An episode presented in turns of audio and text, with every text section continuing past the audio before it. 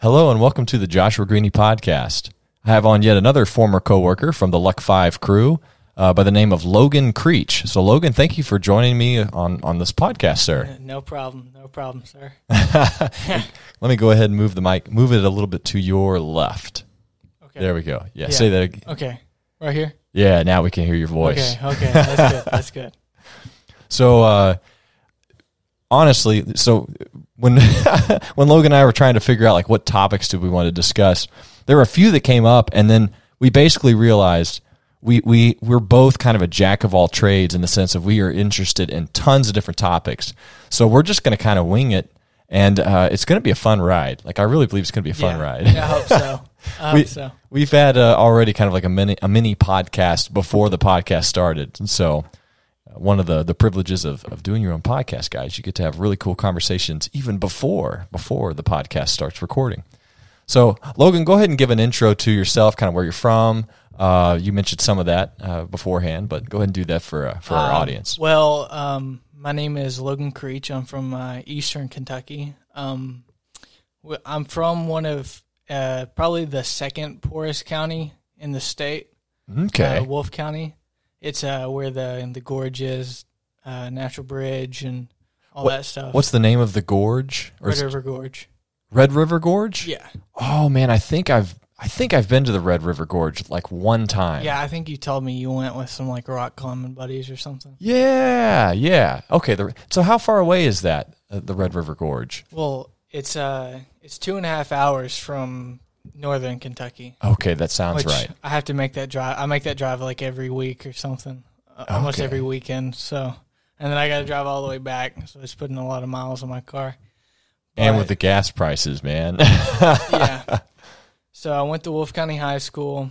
Um, I did their early college academy, uh, and my started my junior year of high school, and uh, graduated high school with uh, two associate's degrees, one in uh, arts and one in science, and uh, that put me to go into NKU, where I go, Northern Kentucky University. That put me at uh, roughly halfway done with my college starting out. So 20 years old, uh, almost out of college. Got one more semester. I'm majoring in mechatronics engineering technology. You said mecha or mega? Mecha. Mechatronics. Yeah. So what that that uh, okay, break that down for for us Okay. laymen. Yeah, that's a that's always a big question of what what the hell is that? but it's a combination between electrical engineering, mechanical engineering, computer science, and computer engineering all in like one degree. So, Okay. like all wow. of your different engineering, it's put all into one degree. It's a fairly new thing, but it's supposed to be the future, so that people come out of college knowing everything, bit see- everything. this this is reminding me of um, and for again for the audience uh, for our listeners here when uh, back when we were working at the warehouse together um, i remember talking with logan and a few other guys but but specifically he was telling me a little bit about the studies that he was doing um, and some of the the I, I- remember some of what you're what you just mentioned from our past conversations but with regard to like computers and um, all of the electronics and stuff. I remember you talking about that, and I'm losing my train of thought right now. But I remember conversations we had on that that were really like super interesting because all of this stuff is like it's really deep, and there's whole histories of it over the past you know couple of decades of your computer science and all of that. So all of that bundled together, like that's that's a pretty intense uh, major. yeah, yeah, it's not that bad. It, you would imagine it was a lot worse than it is, but it's really not that bad. It's really interesting concepts because, like, co- covering one type of engineering that you don't enjoy, and then the next class you're all about and you love doing everything in that class. So uh, you get to kind of pick and choose what you get to go do every day. Hmm. And so, what? Let me ask this: uh, What made you? What made you decide on that particular major? Was that just something you like? Did you have to think pretty hard on it beforehand, or you just I kind did a lot of research on like up and coming fields in engineering because I couldn't pick between electrical and mechanical, and then I figured out that you could get both in the same degree, Okay. and um, so that's that's why I picked that one. Um, but northern, uh, no, most people from my county either go to like Eastern Kentucky University or Morehead, and some go to University of Kentucky. But I decided to come to Northern Kentucky University because it's the only one that has mechatronics. The other closest school is Chicago, Okay, Yeah. okay. and I was not about to go to Chicago. And what's the? I, I was about to. Uh, well, uh, well, the question I was going to ask was, what's the? Um, Uh, did you have like a thing in mind of like what you want to do with the major? Anything specific that you're like, oh, I want to do this, or just you're kind of interested in the whole field and, and using interested that? in the field and definitely interested in the money. Oh, okay, Like, yeah. Anything I can get any kind of job across those four fields with that degree, supposedly. I'm yet to like get a job in the engineering field, but once I'm I graduate, I should be able to get and just follow the money and wherever will pay me the most. Honestly, And I mean, yeah, that, that's what I remember that that specific thing coming up in conversation. We were at the at the warehouse about like computers aren't going anywhere, and the types of stuff that you're studying, like all of that. I'm per, in per okay. Personally, I have always been fascinated with just. It almost feels like we're living in a fairy tale world. I was actually just talking with a um, one of my neighbors.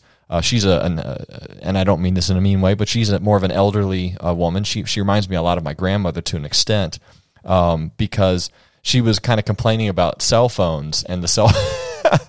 so I've talked with her quite a bit. She's very very sweet. She had actually come up one time uh, and asked for some help. She knocked on my door and said, "Hey, can you help me with this with my phone here? I'm trying to figure this thing out." And I wasn't really sure what to do because I'm not very tech savvy, but it's interesting to me to see just how uh, how so going back to like Tesla, for example, Yeah. like the actual guy, Nikola Tesla, and all of the developments that he did with this thing called electricity. And before that, I remember reading about like you know Benjamin Franklin and the whole.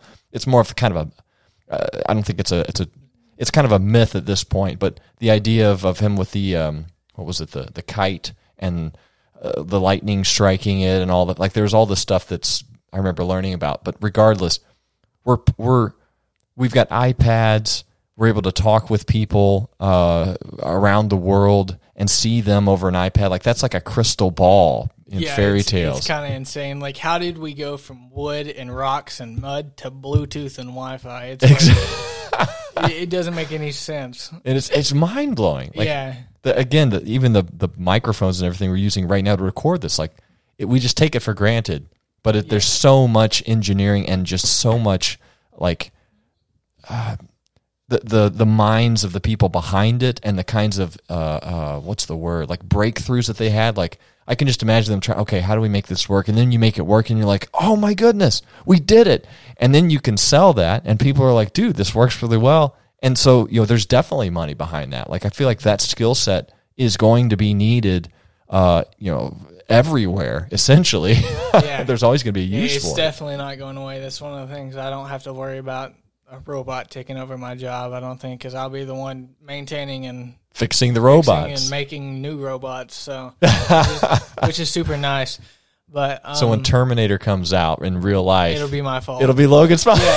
trust me because my girlfriend she's also she's uh in medical she's going to be a nurse right now might end up being a nurse practitioner she gets straight a's and super Hmm. smart but um her job's not going away either because she's in the medical field Mm-hmm. but as we keep going there's more and more technology invented to solve medical problems so she's kind of looking at me like you better not take my job and I'm like, I, am not gonna try. I, I swear I won't try.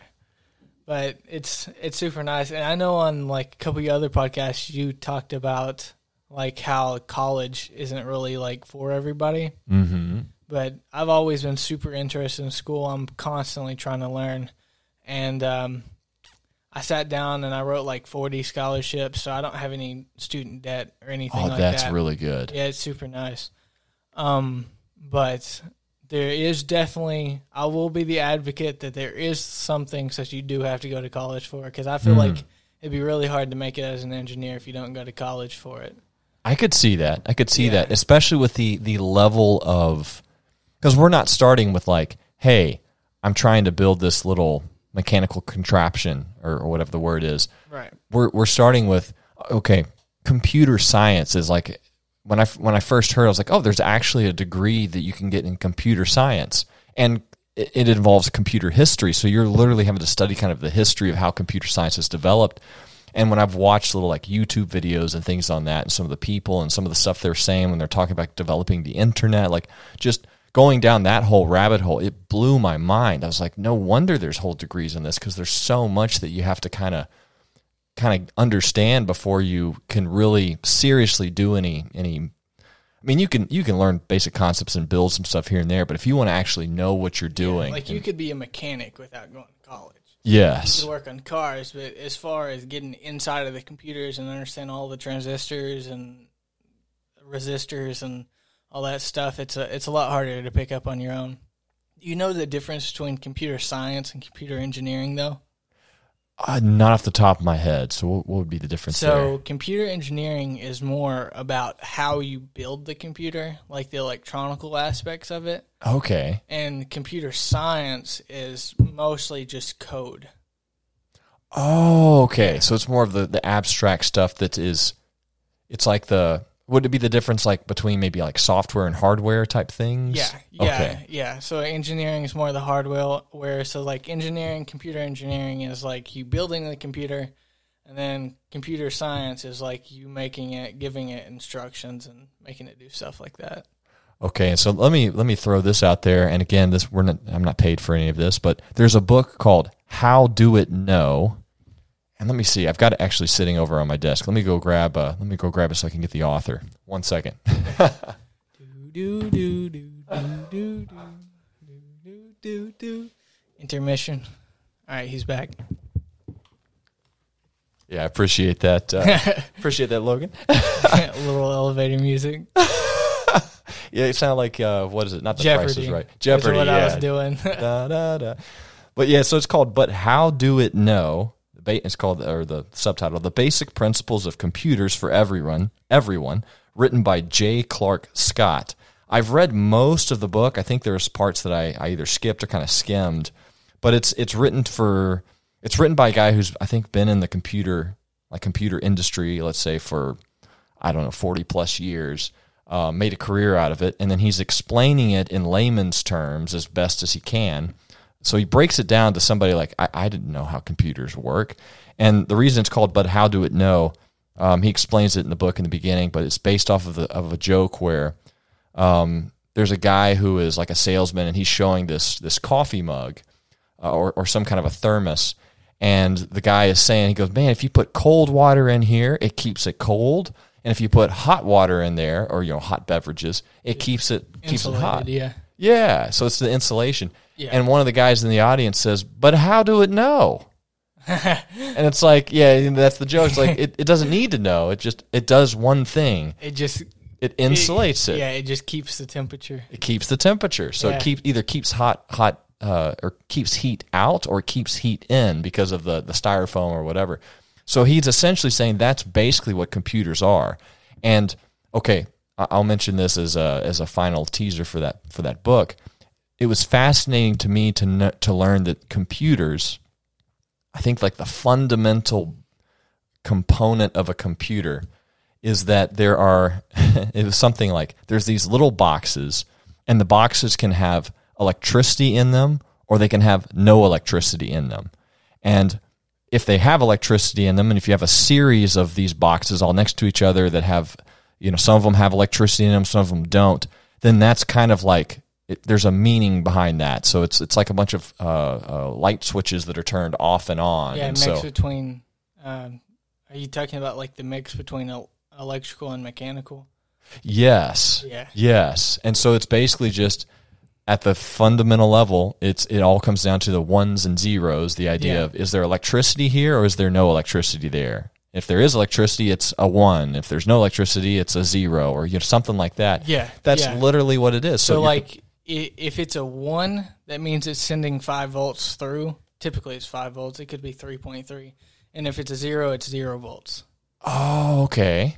Yeah. See, that may have even been mentioned in the book, but Yeah, that blows my mind. So computers aren't thinking, not in the way that, that human beings are, but they are doing something that's so I mean, so close to it. Like that's that's why there's what Marvel films and and not just Marvel films, but where you have characters that are basically computers, but they're so close to humans. it's like we're we're seeing we're seeing fairy tale stuff come to life in some way. but okay, so if you take like the ones and zeros, you can um, it's it's called binary if you don't know. Um, you can a base one or zero is typically like four ones or zeros, and you can go up to sixteen, right?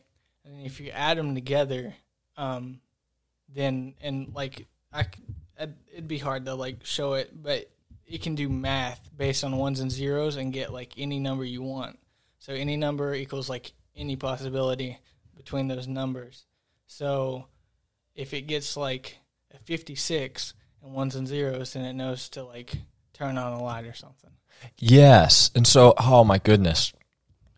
So guys, we're, we we've already lost probably like more than half of the audience listening of like what what are these guys talking about math? Are you talking about math and algebra and stuff? I math was, is the fundamental of everything. Math, math, is the most important subject in school kids. I swear to god. If you can understand math you'll understand everything. What hmm. all physics is based off of math. Like that's how we that's how all kinds of things are predicted in our universe is just based off of math it's like one of the few constants in the universe. See, and it's it's one it's a very abstract thing because it's like, okay, I've got one cup of coffee right here. Like that's we, we all understand that. But it's like, well, what does the one mean? Like we we understand I mean, everybody knows how to count. Like I remember trying to think of like what if you never learned how to count? Like if so you, you have a, a bunch of cups of coffee on the table um, and they've actually there've been studies done on this, like social type studies of people who didn't learn how to count and, and maybe some like remote tribes or whatever. It's like, well, how do they remember how many of of, of something was there? Because they can't count them. So it's more of like they just kind of visually look at everything and go, okay, it's about this many things or whatever. It's it's just a it's a crazy thing. So if you have an idea of how to count, um, like that's that that's a very abstract it, it's philosophy. It's actually like one of the fundamental philosophical things in our universe. Yeah. We use numbers for everything. And uh, speaking about like explaining computer stuff in layman's terms like you said about the book um not to like rag on my girlfriend or anything but whenever i'm trying to explain engineering stuff she has no idea what i'm talking about and can't grasp it. But like i do a fairly good job of understanding the medical stuff that she's she tells me about mm-hmm. her experience in the nursing program. Okay, so let me ask this because you mentioned I think in high school you said you got there was an art like an art degree or something or uh, associates in arts. Yeah. So, so, what is that? An associate in arts is that like painting or like um anywhere from music theory to like your English classes, anything that's not STEM like science, engineering, technology, and math. Anything that's not that kind of falls like I know sociology falls under that, philosophy okay. type stuff, psychology will fall under that. Um, yeah. So I, I am by no means a an expert on like the how the brain works and everything, but I think I've read in the past about like the one side of your brain typically is is uh, uses or is, is used for certain subjects, and then the other side is, and it might not be like a a, a, division like the, the two hemispheres. It may be. I can't remember. There, there may be some update. This may be outdated, and some of you guys are sitting there cringing as I'm saying this. Yeah. But I'll say this much: if there is a division of like part of your brain only. T- it sounds like what I guess what I'm trying to say is it sounds like you use both parts of those brains uh, the, of your brain. So you, we're, we're basically, guys, what I'm saying is I'm talking to a guy who uses his full brain all the time. He's got the arts and he's also got all the sciency numbers and stuff yeah, too. Because I, I do enjoy art. Like I enjoy a lot of music. Like I'm super big into music, and I'm also um. I'm gonna angle your mic a little bit. I also um. There we go. We good? Yeah. Okay. I also like draw some. I'm pretty good at drawing. Oh, okay. I can show you some pictures of stuff that I drew after the podcast. I'm into cooking, which is kind of artistic because you the plates, how you plate things up. A lot of times you can make stuff look a lot better. And I also own my own tattoo machine. Ooh. And I know how to tattoo. Not that good, but I gave my girlfriend and some of my friends a couple like little tattoos. Okay, quick question on the tattoo thing, and I've got another one from what you said before that. Uh, with the with the tattoos, um, I somebody somebody had told me about there's like an invisible ink that's like glow in the dark or something. Do you have any experience with that or know anything? No, but I know what you're talking about. You can get glow in the dark tattoos. So when my buddy mentioned that, I was like, "Oh my goodness!"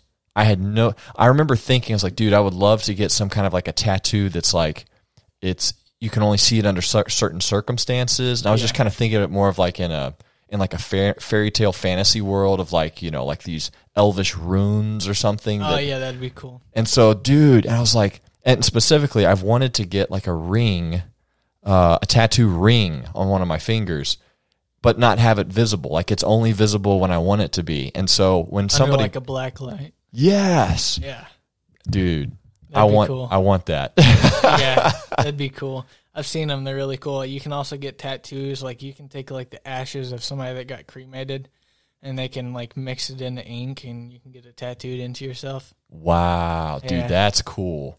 Yeah, that's So- one of the things I thought about doing. Like, I have a dog that I I call my baby because he literally acts like my son. He follows me around till the end of the world.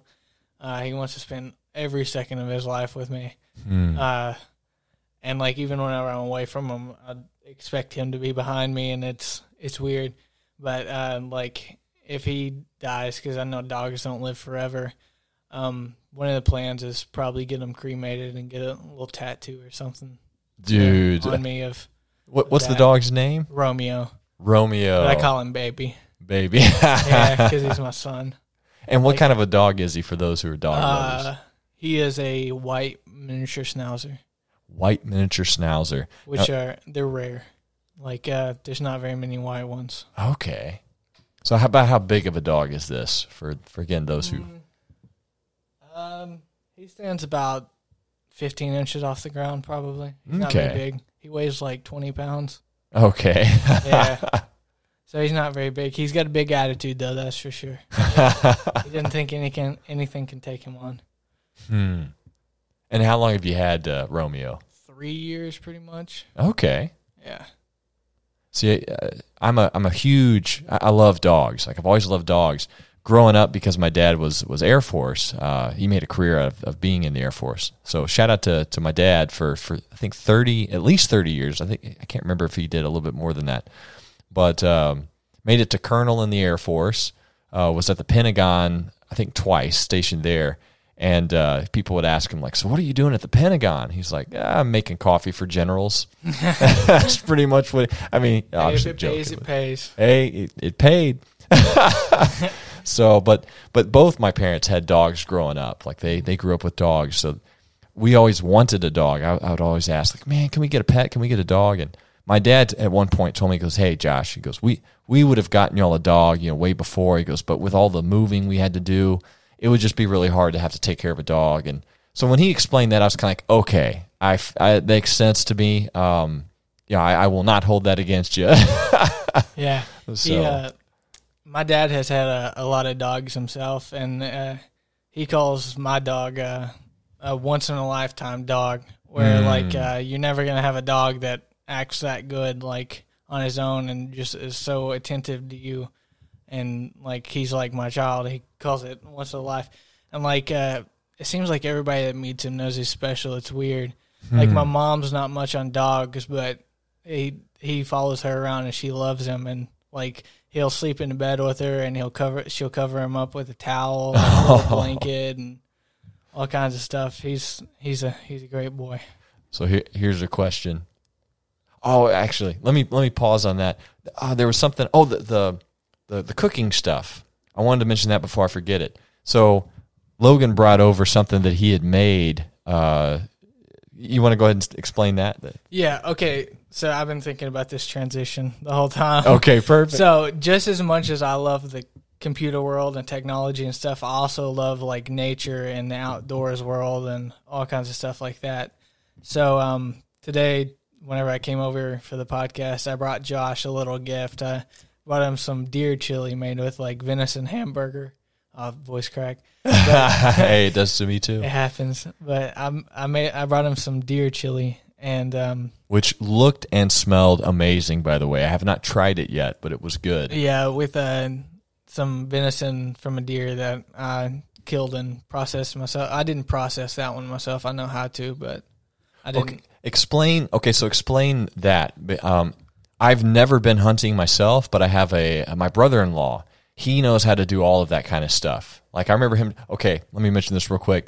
Uh, James, if you're listening to this, or if you get to listen to this podcast, I remember the first time when you were still kind of like I think y'all. I don't think you were engaged yet to to my sister Brooke, um, but I th- y'all maybe are on the cusp of that. And I remember you, you, you had gone out with some buddies. I think y'all had like four deer, and this was in like West Virginia, I think, Virginia or West Virginia. Um, they had a, a like a, a, cabin or a lodge or whatever, and uh, family, I think family owned. So anyway, they had like four deer. They had they had. Uh, you're gonna have to help me with the Hung terms. They had hung up. They had already cut off all of the what? What do you the call it? hide. They Yeah, skinned it. Skinned it. They'd yeah, skinned it. skinned it, gutted it.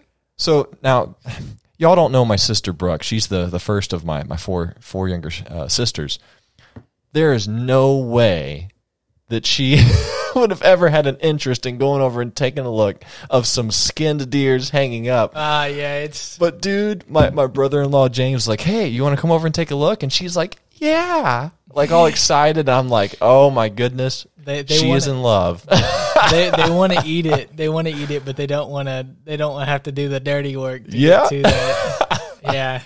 okay, so explain explain what you would do to to prepare it. I know you said you didn't do that one specifically. I'll start off like I've been hunting my whole life, like ever since I was like four years old. Oh wow. Um, my first deer, it was like a doe in our yard, and uh, you're not supposed to shoot them with a 22 because it's it doesn't usually kill them. Um, but my dad, he gave me a 22 because I was aggravating him. I was like, "Hey, there's a deer out in the yard. I want to I want to shoot the deer," and then he gave me this 22, and I shot it. And it was like a perfect heart shot, and that thing just dropped right there. And Dad's like, "Well, I guess we got to process it now." and how old were you at this Like point? probably like four or five. Oh my goodness, dude! I can't imagine. Like Yeah. my, my parents wouldn't even let me have a toy gun at this age because they thought I was going to grow up to be like a murderer. no, no, my parents are all about guns, like showing me gun safety and growing up around guns. So see, see, mom and dad. Uh, see, no, they changed their mind later. My mom was a little bit concerned because she had seen some like stuff on TV about don't let your kid play. But I would sit there and I'd use my, my sister's plastic hair dryer as a as a toy gun. Yeah, we weren't allowed to point um, anything that looked like a real gun. We weren't allowed to point at each other. mm. So, like, even if it was a toy gun that looked like a real gun, we couldn't. We could use Nerf guns and stuff, but if it looked like a real gun, we weren't allowed to point it at each other. Me and That's pretty brother. cool, dude. Yeah, which I grew up all kinds of like gun safety and stuff, and I have friends who didn't, and uh, like I'll show them some of my guns because I got kind of a little gun collection going on. Um, I've only got like three guns that I own, um, but then the first thing they do is they pick it up and they like they move it, and then they the barrel goes right across my body. I'm like, bro. you just pointed the gun at me. Like, what are you doing? and they're like, "Oh, I wasn't thinking. I wasn't thinking about that, man." I'm like, I get I get all upset about it because I I grew up knowing all the gun safety and to keep the safety on the gun on, and we don't store them with any bullets in the chamber and hmm. all kinds of stuff. And yeah, so basically, to process a deer, first you have to go out and you have to hunt a deer, which is sometimes harder than it, than it it it is harder than it looks. Like you, if you're using a tree stand, you might have to sit there for like six hours waiting on a, a deer to come by. Okay. Um, I got to get up super early in the morning or right before the sun goes down. And you get it down, and um, you can relocate it after you have made it expire. but, um, the first process is you got to cut it open, um, usually from like the butthole all the way up to where the sternum starts. Okay. See, I think I've you- seen somebody do this. Yeah, you pull out the guts and you stick your hand up in there and you cut the membrane. Um, you also, I forgot to mention this before. Um, we always use something called a butt out, which is kind of gruesome, but cut around its its anus. uh, you stick this orange thing in there that has it's like a fishing hook where it's got the prongs on it where it won't Mhm. come out. Cut around the anus, you pull out its colon, and when the poop stops, like you can see like a line of, of poop. when the poop stops, you take like a bread tie and you tie it off. Okay. And, and then you cut above the bread tie so that none of the poop gets in the meat or in the organs or oh, okay. Yeah, So you're you trying to preserve first. the meat. yeah, you do that Ah, first. Interesting. And then you go in and you cut like the membrane and the diaphragm around the guts. Um, then you have to reach up inside of it, and it sounds kind of gruesome because you're getting covered in blood and all kinds of stuff. And then you cut off the esophagus as far up in it as you can, and then after that, once you have all the diaphragm and stuff, all the guts just kind of roll out. And I then think I. So let me just say this, guys. When I watched somebody do some of what uh, Logan's just just mentioned, and it was he didn't, we didn't do the anus stuff, but yeah, there was you a, can just cut it off from the inside, but but I saw it. You know, I'm sitting there. I'm like, I'm expecting something like from The Walking Dead, like this, you know, gory, like, you know, all this there's, sound there's effects. not nearly as much blood as you would think. not not much at all. And I was surprised at how quiet it was. It was more of like just like I don't know, like if you're cutting a, a peanut butter and jelly sandwich with a knife. Yeah. Like that's about what it sounded Yeah, like. Yeah, but whenever you first like go in to gut it, and you have to cut the skin from like here, you got to be careful, super careful to um to not uh cut the the stomach. Oh, okay. Because then it could it, then all the stuff spills out. Because you said Yeah. the membrane, so it's the thing around all of it. Yeah, Okay. and you have to cut it in a way towards where the hairs are going, hmm so that uh, the hairs don't end up inside and cause a big mess. So you learned all of this how how early? How young were you when you learned how to do all of this kind of? whenever I first started paying attention, I've known, I've watched my dad do it since I was itty bitty, but um, Okay. whenever I first started paying attention was around when I teenage years, Okay. 12, 13 was whenever I really started paying attention. I'm yet to do it by myself. Dad's always there to help me do it, but um, I could probably do it by myself now if I wanted to. And then it sounds kind of gruesome, but it's it's nice to have like uh, somebody there, like my dad, to like hold the legs open so that they aren't closed and all kinds of stuff. See, this is giving me flashbacks too. Th- This was, I think, back in like 2014, no, maybe 2013 time frame. It was it was a couple years back where I remember this happening because this was over like a Thanksgiving. Uh, and again, this was before my, my sister was married because my, my, my sister Brooke got married in 2014. And so I think it was the year before that for a Thanksgiving. And oh man, I forget the guy's name, but there was a, a buddy. Um, I can't remember his name, but I remember us going out and and I even remember he had cut the deer open and he was he was doing all the stuff and then he started kind of like breaking out in some mild hives and uh, and we were like, dude, what's going? He goes, ah, I'm allergic to deer or like deer fur. I'm like, dude, you're hunting deer and you're allergic. And he's like, yeah, it's not that bad. If I you know I, I didn't bring my gloves with me this time, Lord of mercy. so he just I left the knife out there. Gloves. They say to use gloves, but I don't. Yeah. That's unnecessary safety precaution. Yeah. In my books. Okay, so so you've once you've got the deer and you've got all the, the membranes and everything out, do you use that? Like, there uh, can that be stuff that you can use and cook? My- or you can cook the liver, you can cook the organ meats, but it's kind of hard to decide on what you can cook and what you can't. But the liver for sure and the heart for sure. Okay, We don't typically eat those, but the last deer I killed this year, um, I decided to eat the heart. But um, so uh, you got the aortas and stuff in there, but you cut all that out, throw it to the side because that's like just cartilage. Um, but the the actual meat of the heart, I took it and um, I cooked it up some, and then I, I pickled it actually. okay, pickled deer's heart. Yeah, yeah. this sounds like something you'd find in a video game. Like you Yeah. just found some pickled deer's heart. yeah. Shout out to Meat Eater podcast and uh, Meat Eater. It's something like a hunting type thing. Okay. They go out and hunt all kinds of stuff, and uh, they have their own show on Netflix and stuff. I think I got the idea from Steven Rinella, the main guy there. He was talking about pickled deer heart, so I decided to try it out myself, and it was it was pretty good actually. I was about to ask how did it turn out? yeah, it was pretty good. Huh. Yeah. So for the two people who are still listening that haven't been grossed out, no.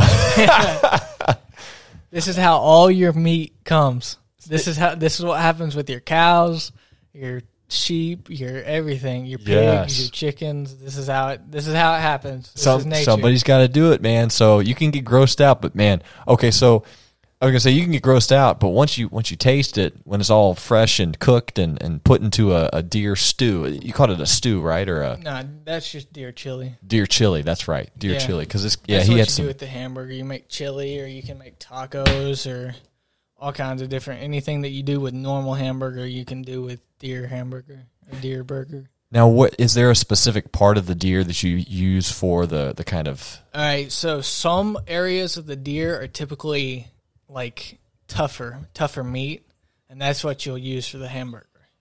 So, like the shanks, which is like the forearm on people, and uh, the back legs, a lot of times are tough. Those are good hamburgers, and uh, up around the neck is also good for hamburger.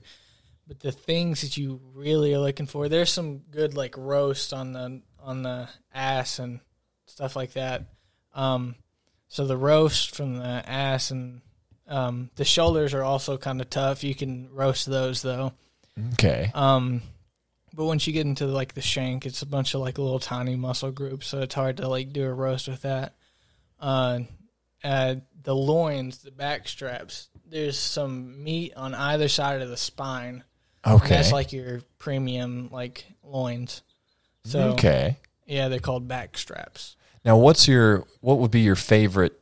Uh, I guess favorite section of meat off of a deer. Like, is there a The specific back straps. the back straps? That's There's what I also thought. You were. inner loins, but those can taste kind of gamey sometimes.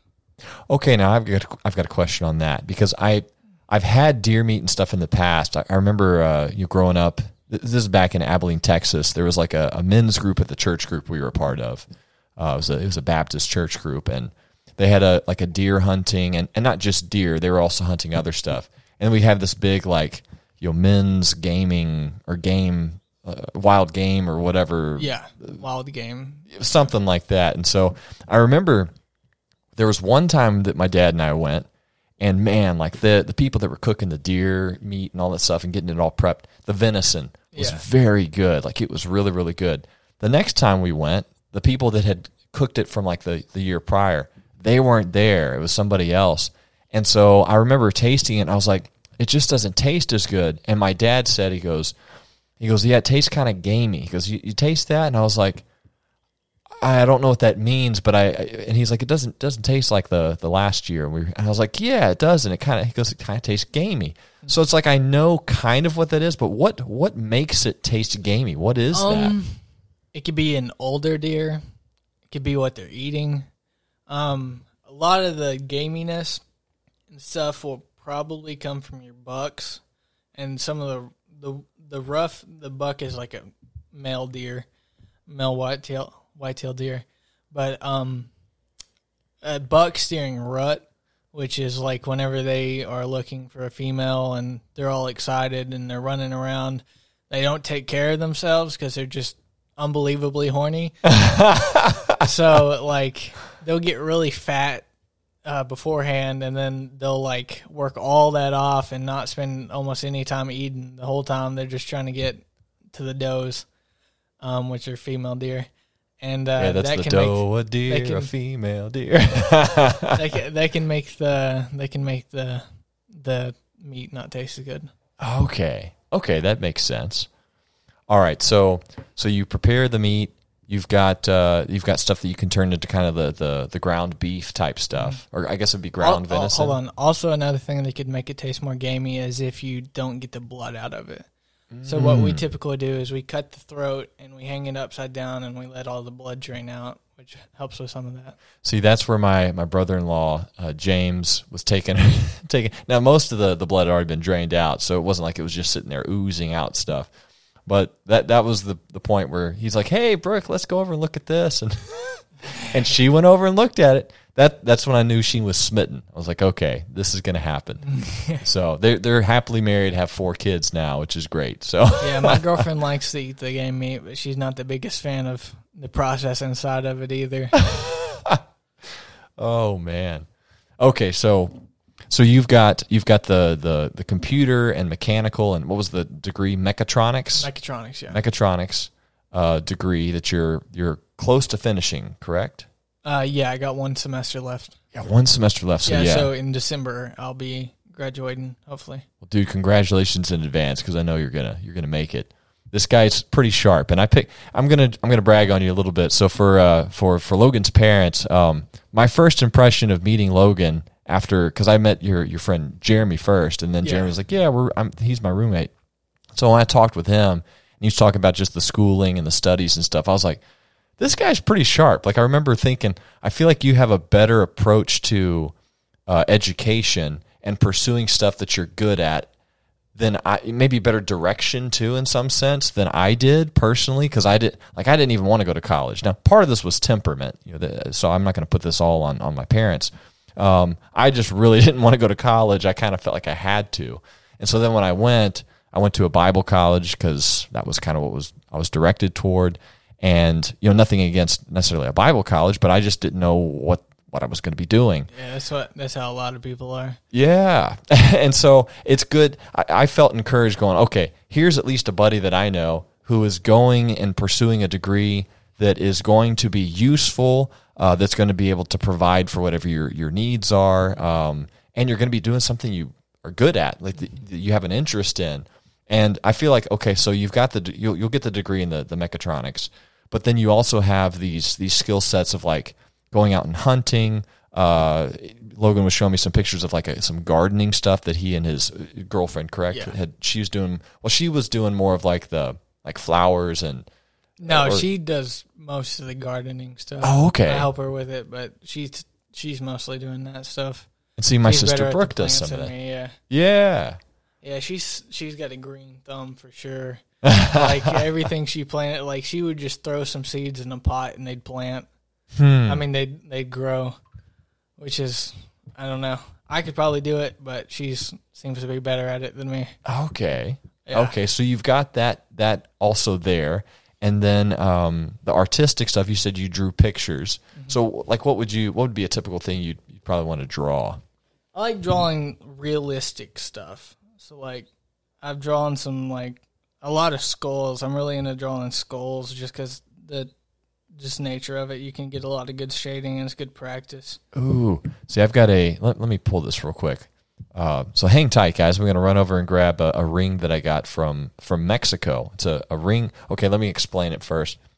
I I back in 2000. I think it was 2009, maybe. Ooh, dude, that's cool. So for those who are just uh, listening, Logan showing me a a uh, what, what is this with pencil or is this with Yeah. charcoal or It's uh, with different levels of pencils. Different levels of pencils? And how Yeah. big is that in, in person? It's the size of a page. so like an eight and a average. half by eleven, I guess. Okay, so and it's a like it's just a kind of a black and white uh, with a, with a skull that's kind of just. And then there's Courage the Coward- Cowardly Dog. Oh, I've heard of that, Yeah, dude. That looks really good. yeah. That actually looks really good. And then here's some of the like slam chops that I made. Ooh, that looks good, dude. Yeah, I wish that the podcast could see it, but So okay, so we're uh, w- when I did the podcast with Steven uh, a couple a couple days back, uh, and for those who didn't listen, man, you got to check out both the episodes. It was amazing. Steven had a time of it. I I'll did vouch too. for it. I'll vouch for it. it was a good podcast. good podcast. Very real, very sincere, fun roller coaster ride. Uh, but we're we're planning to try and get some video footage, especially for the Spotify users uh, or listeners rather, um, because Spotify allows for those those kinds of uploads. So I've just got to figure out the tech stuff, and I've got a guy who's good with tech right across from me. Yeah, right I was about to say, listen to that. You talking about getting camera stuff set up. I was almost half tempted to come over early today and uh, like try to help you set that stuff up. But then I realized I didn't want to be on camera, so I'll just take my shot. I'm not the biggest fan of myself, so Hey, we're we're gonna change that though because I, I told uh, I told Logan I was like we're there's definitely going to be a, a second a second podcast with you as a guest at least you maybe some other people brought Yeah. in too because probably if I could rope Jeremy in up here, that'd be dude nice. I would love to get Jeremy we on could have we'd have some good stories. yes and I'm gonna be I'm gonna be trying to get more mics too so that everybody Mm-hmm. gets one uh, but but so that and then having some video footage with uh, with some of the the iPhones that I have I know there's a way to do that I just Yeah. haven't figured it out yet so So I don't know. Apple's pretty hardcore about for some reason you have to pay to get your photos from your iPhone to your computer. oh So- dang. But you could like record it and uh, just lap it on top of each other. Because I Yeah. I've done a lot of editing Okay. stuff. Because uh, we ran like a high school news show, but it was more like um, you know who Eric Andre is. No, I don't think I do. Um, Eric Andre. Not or off the top like- of my head. You know, like the surrealist type comedy that is on like Adult Swim, like the Tim and Eric show and stuff like that. I've only uh, so I haven't watched a ton of like TV, but I'm familiar with uh, Adult Swim, and I'm Yeah. familiar with that style of comedy. So yeah, so like we really liked that style of comedy, so we'd edit a bunch of like funny stuff in, and I was the main editor and kind of producer of the of the show. Um, okay. See Yeah, now, my brother Micah, I mentioned him beforehand, but not name. So Micah, I know you're listening to some of my podcast stuff, so I'm shouting you out too. But he does a lot of like sound editing. Now he can do the visual stuff too, but he's very good with the sound stuff. I'm more on the visual side. okay. I haven't done much sound editing. Okay. Okay. Yeah, so anyway, continue. Sorry, go ahead. Um, forgot where I was at. I guess uh, with the Eric Andre and Uh, uh, yeah, so we just we basically wanted to mimic that style of comedy, and I got good at um, Adobe Premiere, Okay. which is like your expensive software, but I pirated it. you guys can sue me; I don't care because it the my program no longer works on Premiere. So I guess I couldn't show you how to use Premiere because I don't know how to use Premiere. I, I can't get Premiere for free anymore. but if if this podcast blows up and you've got the money for it, I can show you how to use Premiere. no, that's that's what I used because uh, I know my the dude who was like the host of it. He tries to do some editing, but he uses like free softwares and stuff, and he can't do as much as like a professional software like Premiere. okay. Yeah, Okay. so I could definitely help you set that stuff up, probably. We we're gonna have to do that at some point Yeah, then, maybe in the near future. sure. All right. So see see what happens, guys. When I when I kept thinking, I was like, when I wanted to start my podcast, I'm like, man, I don't I don't have all the, the I can't figure all this out. I, I've kind of got. It's like let me just start it, and then pe- now I'm having people on here who are like, oh yeah, I can show you how to do that. oh Yeah, yeah, we totally do that. So. I just got. I had to take that little step of faith and be like, "All right, Yeah. you know, I'm doing the Indiana Jones thing, where it's like, okay, I know I'm going to get across this. I'm not sure how, but oh, there's a bridge here. It kind of blended in, but there's the bridge. well, I'm I'm somewhat of like a podcast. Uh, what do you call it? Connoisseur. Connoisseur. Yeah. Okay. Yeah. Okay. So like I listened to a lot of podcasts, and I was super impressed with the pacing you were able to keep up. Like there's no dead space, and then to figure out you're not editing out the dead space. yeah, like- we weren't. I hadn't done any of the editing. Yeah, I was like, dang man, he's he's he's really got a knack for this. oh, like, thank you, man. you sound super professional with a microphone, and yeah. hey, I'll so- pay you that twenty for all of this. Uh, Uh, no, he, no I didn't pay him to say this, guys. This is so. I No, appreciate I was super that. impressed with it. See, Yeah. th- you make it easy though. You make it easy because this is a good flow. Oh, let me. Okay, let me go and grab the. I, I literally have a ring that I got in 2010, I think, when I was down in Mexico. I went to a place called Taxco, which is like a, a city that was built off of a, a silver like mine. Costco? You know, that's a dad joke that I should have made. I can't believe that that was that was good. yeah, Taxco, not to be uh, misconstrued with Costco, uh, but uh, but it's a, a silver mine city, I think. I don't That's know. cool. I don't know how much it- if it's still up and running as much now, but they had tons of stuff. In fact, the, I've got again. This is where we need the video footage, but I've got this ring right here, which is a one that I got down in Taxco. It was at the time ten bucks, 10 Mm-hmm. bucks for a cool, cool silver ring there. Um, I've got another one that's got three skulls on it, so I'm going to go over there real quick. So if you want to Okay. do the uh, the Jeopardy music, Do do do do do do do do. Do, do, do, do. Do, do, do, do, do. perfect. There we go. Oh, it's got the little skull on it. That's cool. Yeah, and I've got a little tie on it there, but uh, but yeah, it's got. So I I got this this uh, ring because it this was back with like Pirates of the Caribbean films were coming out, and when I saw this, I was like, oh my goodness, this looks like something that maybe Jack Sparrow would be wearing on his finger, and uh, so I get it. Come to find out, I'm wearing it there in Mexico, and I have a bunch of you know a bunch of people ask me, they're like, why are you wearing that that that ring? And I was like, oh, it's a cool ring I got. Like, yeah, but that's like uh, that's kind of that's kind of bad. You know, I, I forget how they were wording it, but I'm kind of like, well, what do you mean? And so basically, this was more like a Day of the Dead type thing. So it's like that's kind of like demonic, satanic, or you know, just kind of evil. And I'm sitting there, I'm like, oh no, I thought of pirates, and I mentioned Jack Sparrow and stuff, and they're like, oh okay. And I said, I go, yeah, look, I, I, I'm not familiar with all that kind of stuff. I'm I'm an American man. yeah. So, yeah. but I'd explain it to him like, yeah, this is like Jack Sparrow, Pirates of the Caribbean. You know, he can, and then they were kind of like, oh, okay, okay. So that's that's why you're wearing it. But I remember I remember doing some even like magic tricks where I would take um, little sleight of hand tricks where I'd take the ring, the, you know, this pirate ring, and I would make it. I would put it in one hand essentially, and then, or I think I would even do it where I'd drop it into another person's hand and have them close their hand around it when I dropped it, and then I'd be like, okay, you know, abracadabra, snap my fingers, and then when they open their hand up, it's actually the other silver ring that I have, and they're like, how'd you do that? Make it go back, and I'm like, no, no, no, I'm not going to make it go back to the evil ring that you were, you know, giving me flack for. so I, I, I wiggled my way out of that, but, uh, but anyway, Well, then they just think you're demonic, and you're just practicing witchcraft. practicing witchcraft right in front of them. so, uh, shout out again to my dad who taught me some of those basic sleight of hand tricks. I remember him making making a rock just disappear and then just appear in whatever hand. I could never figure it out, and I remember just being so not frustrated, but I was like, "How is he doing this?" And then he showed me how, and I was like, "Oh, that is so cool!" And so that got me hooked on all the sleight of hand stuff. so okay, a big tangent there. Um, th- and that was because of the, the drawings and stuff that you Yeah. you had done. So that, but what were we just talking about? I think we were talking about like editing and stuff. Yeah, the editing. Okay, so Yeah. you have editing skills uh, with vi- with visual stuff. You you can do the the, the megatronics mechatronics. Yeah. Uh, Hunting, You have- fishing. hunting, fishing, artist type work where you're drawing stuff. Uh, what maybe a better question is what's a, a category of oh and music? You, do you play music at I all? don't or- play music. I tried to. I got bored with it real quick. I tried to play the bass, but I have super small hands. I have Okay. like woman size hands. so the bass was kind of hard on my hands, so I didn't. I, Huh. I didn't stick with it. See, I've got long fingers. I, yeah, like Yeah.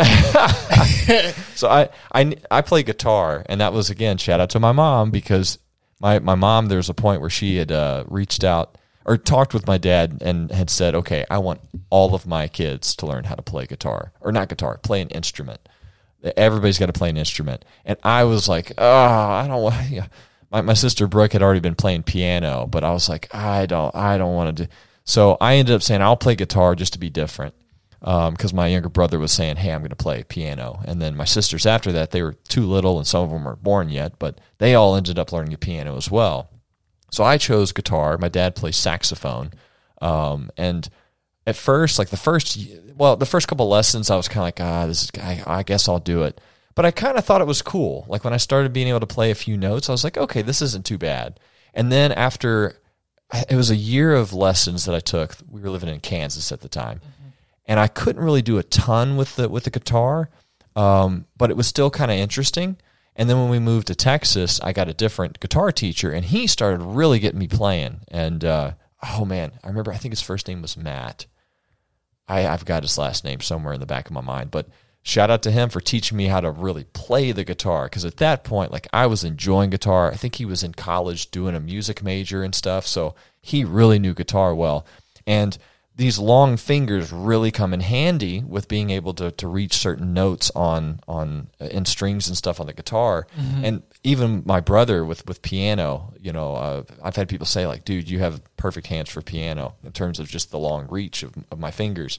So so there's something there. Maybe I need to maybe I need to learn piano as well. But maybe, maybe, maybe. but you did you did say you like listening to music yeah, though. yeah, like a lot.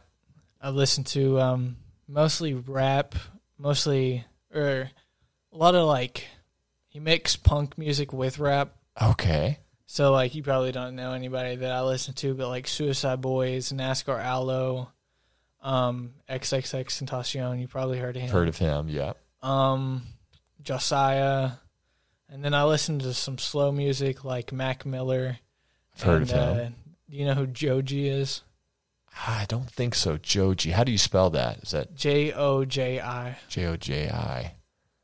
I'm not sure. Not off the top of my head, at least. But I, I'm a connoisseur of music and artists, Yeah. so this is giving me some new stuff to check out. Yeah, so it's like um, Suicide Boys is a lot of like your, so it's like emo music type mixed with like Memphis hip hop. And Memphis hip hop. What what's distinctive about that? Um, the flow. Okay. Okay. And then it's uh, real like sinister music. Um, a lot of sh- stuff you probably wouldn't like hearing, but you're a religious man. But Yeah, see that that's one of the reasons. So I've mentioned, uh, and Logan even asked me beforehand when I was trying to get him on the podcast. He was like, "So he goes, I want to make it just clear. Do we have to talk about religious stuff?" And I was like, "Nope, well, you don't have to at all. It's just that the people so far who had been on the podcast wanted to talk about more of the religious kind of conservative stuff, and so that's why I said we can open up to whatever." I mean, I'm down to talk about my religious views on here because it's I'd say it's fairly like far away from like where your typical like your typical guest. Okay. Honestly, I kind of am now interested because what I've wanted to have is people of completely different perspectives because I've met these people and had these types of conversations in person. Um, there's a guy that I'm also trying to get on the, the podcast and, and he's very much interested, but he's kind of a, he's a very, very spiritually minded person. Um, I talked with him at DHL a lot and very, very interesting guy. Like I'd love to have him on the podcast because he just has such a different perspective of things. So I'm trying to get people who have like a, a wide, like a wide swath of, of, of views and, and people. So I'd be more than happy, dude, if you want to. Okay, so the closest thing that I could say that I'm following is um this religion called Thelema. Say that again. Tel- Thelema. Thelema. Yeah. Okay, I've never heard of this. So Thelema. Um, it was. Do you know who Aleister Crowley is? Yes. Yeah, I've heard of his name. It's his religion. Basically. Oh, now did he create it or I was it something? so, or maybe pioneered it. I'm not sure.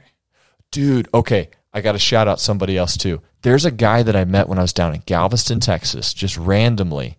And oh man, I, there's so much I want to say, but I want to get him on the podcast. He, he, I'll just say this much.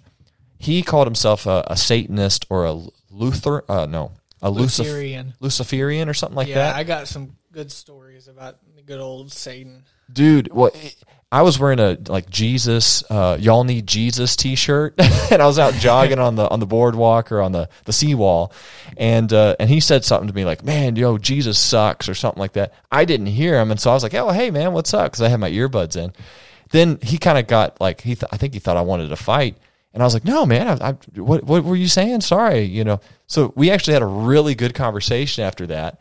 And he, he even apologized, like, sorry, man, I, I just, and he had said to me, he goes, dude, I'm a Satanist. What do you think about that? And I was like, honestly, Okay, dude, cool. yeah, I was like, honestly, dude, I feel like Satanists are misunderstood. He goes, all right, man, thanks for that. And he gave me a handshake. Then we had a really good conversation. And then a few years later, called him like randomly. We had a phone call, and he was telling me about his life story. And oh my goodness, it was it was epic. Like it was something that would make for like a a, a movie or a TV show series, you know, Netflix specials, you know, whatever.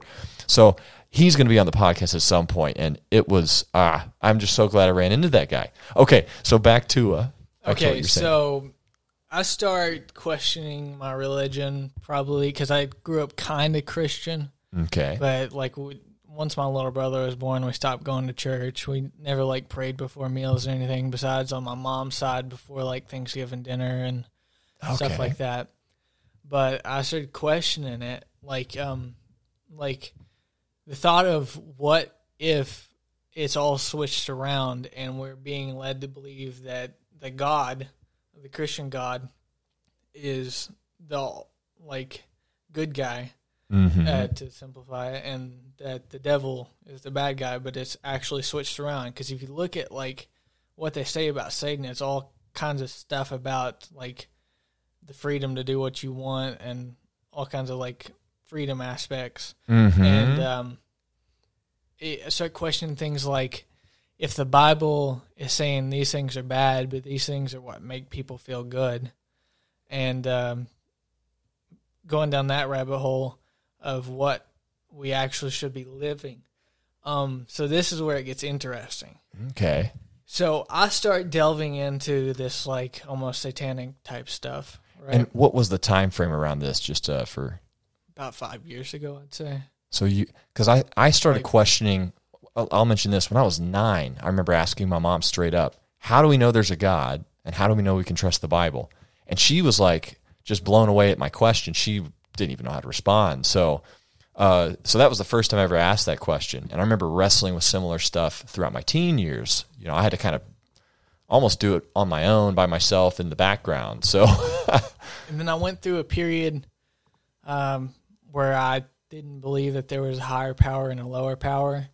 Um, Okay. I believed that there was just one power, and um, that the church was evil, which I still hold that the church is heavily influenced by man Mhm. and their decisions, and that no religion can have it perfectly correct.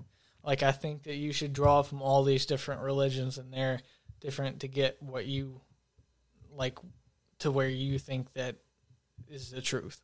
Hmm. See, that's interesting. Yeah, That's an interesting. Keep going, man. Keep Um, going. I'm liking it. but, but I start questioning all these things, and like, is the is there a lower power, and why should I not go towards the lower power? Right. mm-hmm. So I start doing things I'm on, like I'm researching it, and I get in my mind this um this thing. It's called manifestation, Okay. where you can believe something so hard you can affect your own reality. And uh, I think this all started actually to go back. I had this really crazy dream Mm. which might be the first time that the the lower power that I believe um kind of like tried to speak to me, right? Okay. Um trick me or whatever. But it was I was laying asleep on my mom's couch in her office and um I don't think I'm asleep, but like it's one of those dreams where everything just looks like it was whenever you were asleep. All of a sudden I'm like stuck. And um things So like a sleep paralysis Yeah. type thing. Okay. Okay. and then um these everything just turns red and these chairs these bar stools appear and they're like on top of one another with the seats touching and they're like spinning in opposite directions i'm feeling all kinds of anxiety and it just gets faster and faster and like having an anxiety overload and everything explodes right like it was like seeing this like hell like feeling like hell um whether hell is real or not but so, when you say everything explodes, mean like the the whole surroundings? yeah, like everything just went white, and there was just fog. huh. And then Okay. through the fog came this little mug that was depicted Jesus, like Jesus was on the mug. So like a coffee mug type yeah, mug. but it was just Jesus's face as the mug. huh. No, okay. so, So, it was almost like it was telling me that everything that is evil is actually God and Jesus doing it. interesting. So I had this dream, right? And then it started me kind of questioning things, and I go down this like satanic type uh, pathway and um believe in like manifestation and stuff. So I really put it to the test, and um, so this happened over like one or two years. I start really putting it to the test. I, I there's this rapper blowing up. He's dead now. Um, Juice WRLD. You probably heard of him. Dude, I've heard Juice WRLD. Yes, Um, I've heard of But him. I was like, by the end of this year, I'm gonna meet Juice WRLD, right? And uh, I believe it, believe it, trying to manifest it. mm-hmm. Two days go by. Somebody who is followed by Juice WRLD follows my Instagram, Okay. Uh huh. but then some sketchy shit started happening. My bad on the language, but It's okay. Keep going. man. PG-13, we get a couple of them. Yeah. uh, but like whenever I really started getting into this stuff, it, it started feeling more and more like I was late for a meeting. And then I get to like I'm showering by myself in the middle of the night, and uh, I'm in a campground, and it feels like someone's outside the stall waiting for me. And like um, this is what I'm talking about. Whenever I put on the little podcast list, "A Dance with the Devil." oh, that's right. Yeah. So Yeah. like I feel for like two months that I'm late for a meeting with the devil. Interesting, dude. This is like keep going, man. Yeah, it's some it's some wild stuff. And like even anytime I go to sleep, I had to wait almost almost every night. I felt like I had to wait past three a.m. to be able to go to sleep because that's whenever he would have like the most strong powers. Supposedly, is at three a.m. See, now I've heard people talk about stuff like that, like 3 a.m. and specifically 3 a.m. Like it got to the point where I could almost feel like out of the corner of my eye, I could see like a hand trying to come over, like out of my closet to come meet with me, and uh, like I just felt like he was coming to talk to me, but mentally I was like, "Buddy, I'm not talking to you. I'm not gonna sell my damn soul to you. I'm not." So I mentally was able to push him away, and eventually it subsided. So I realized, okay, so there is a higher power and a lower power. I still don't believe in any of the typical religions. Okay. Um, but I experienced that lower power and I want nothing to do with it. Dude, Like- that's fascinating. Yeah. So, um, uh, cause you hear like musicians and stuff talk about like making a deal with the devil and selling their soul and stuff. And I felt like I was almost in that position to where he was, cause he was in a big depressive episode of my life too. Mm.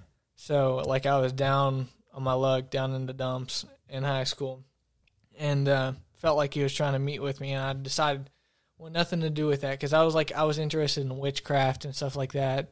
Never really did it, but I was like very interested in it. Now I'm like not about it. I don't care. Like Hmm. my girlfriend's kind of into it. She wants to learn more about it, but I'm staying hell away from it from my experiences that I had to go through.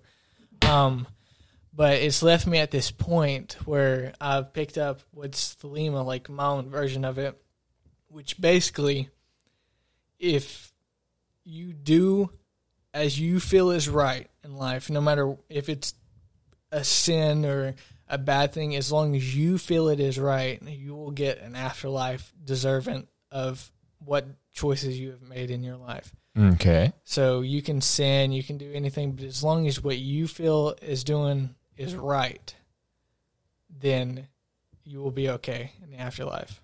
Okay. Okay. So that's that's basically where I'm at. So that sounds similar to, and, and I'm by no means an expert on this. I've, I've talked with a few people. Again, the, the one dude that I met who called himself a, a Lucif, Lucif, Luciferian or Luciferian or whatever, um, or you know, slash Satanist. But he had said something. It's like the, the, the idea of do what thou wilt. Yeah, yeah, that's exactly do what thou do what thou wilt. Yes. wh- So, I have that on my class ring. okay. Okay. Do as thou Okay. wilt, and that's like the main uh, slogan of my religion that I kind of prescribe to. Okay, so okay, so now that's an interesting thing because uh, with with what you've said thus far, there was kind of a point where you were pursuing uh, you know some kinds of like witchcraft or things like that. Yeah, So you were you were pursuing that. You were doing in a sense what thou wilt, uh, but then there was a point where you're like, uh, okay, I don't. I don't feel comfortable with pursuing this any further. I think that this lower power, or so Yeah. you're convinced that was like the lower power. yeah, the lower power, the evil energy in the universe. Okay, so you kind of went, okay, your sense of that is this was an evil power, it was a lower power. I don't want that. You know, there was maybe a something initially that, that made you think, may, you know, let me check this out. Let me Just not. distrust in authority, distrust in religion, distrust in, Yes. in God Himself or the higher power, thinking that maybe He was deceiving me. See, okay, this and the, okay. You man, you were making me you reminded me of so many ideas and things I've talked to other people about. When I was at DHL, there was another guy that I talked with, and, and he'll be on the podcast. We've already got it scheduled, uh, so he should be on uh, eh, with fairly soon in the near future. But I talked a ton with this guy, and I remember there was a point where um, he had mentioned uh, we we were both kind of talking about some of the, the depressive uh, points that we were in in our lives, and um, there was a point where he was kind of just like reaching up for for help of, of any kind, and so he was like, "Look, I just needed a hand up," and so I, you know, God, Satan, angels, demons, whatever, just a hand to get up, and um, you know, I mean. That might sound you. Know, I could. I can hear all the people in the background uh, of my mind being like, "Well, you, you shouldn't go after the." blah." It's like, okay, hold on a second. You're missing the point. The point was he was desperate to get out of kind of the hold he was in, he was desperate to get out of the hole that he was in, and so he was striving for uh, for just anything that could pull him out of that.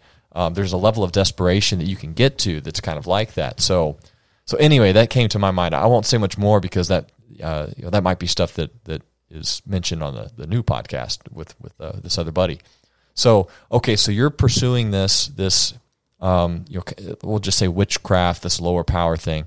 You come into more contact with it, um, and so then just based off of your experience with that, you're like, I don't know if I trust this. I don't like the the vibes that I'm getting, let's say, from this. Yeah. So then you kind of pull back from that. Um, but then you still kind of pursue this this path of like, well, I'm going to I'm still aiming for something. Like you're still aiming for something, but you're going, I don't want this, I want something else. And you kind of mentioned like um, it's it's again the idea of do what thou wilt, whether it's a sin, this, that, or the other. You know, good. So I guess my question is, uh, let's see, how would I put it? So everybody's got some kind of a moral compass. Okay, let me let me wax eloquent here for a little bit longer, then I want to toss it, toss it back over to you. I've thought of it like this. It's like people, everybody's got some kind of a, a moral compass that they're just born with. So you have, so imagine you have a compass. Yeah, I believe that. Okay. And it's like, and I'm not saying that all the compasses are equal, but what I am saying is everybody has a sense of, okay, there's, there is a north and there is a south, you know, and an east and west, if you want to throw that in. But there is a north and there is a south. There is such a thing as good. There is such a thing as evil. Like everybody has those two concepts in their mind. Mm. And you could have a, a middle ground where it's like blurry and you don't know, you know, the, the white and black and then gray in the middle. That's fine. But we still, like there's no no human being I've ever come across who has intrinsically thought, really, I have no idea that there's good and evil. Like everybody just has a concept of there's there's something good, there's something evil, and there's something true and there's something false. Like we have those categories within our minds. So think of it like that. Everybody's got a compass. Um, the compass has a north and a south on it. Now the question is, does everybody's compass always point north? It's like, well, maybe not. Maybe the compass is broken or is you know malfunctioning or whatever, and so it could be pointing in a way that you think is north but isn't north. And so, so in other words, you could have a bunch of people who agree that there's good and evil, but they have different opinions on what good and evil is. So mm-hmm. that's kind of the idea I have. It's like, look, everybody's got a moral compass, but their sense of morality will differ depending on you know, kind of the, the nature and nurture stuff that you get. So, okay, so that was a long way of saying with this moral compass that you kind of have, and you're trying to determine rather than just taking uh, someone else's word on this is evil and this is good, you're trying to kind of discern it for yourself and test it out. And so, and, and I think that's commendable. On it, honestly, guys, that's what I want everybody to do.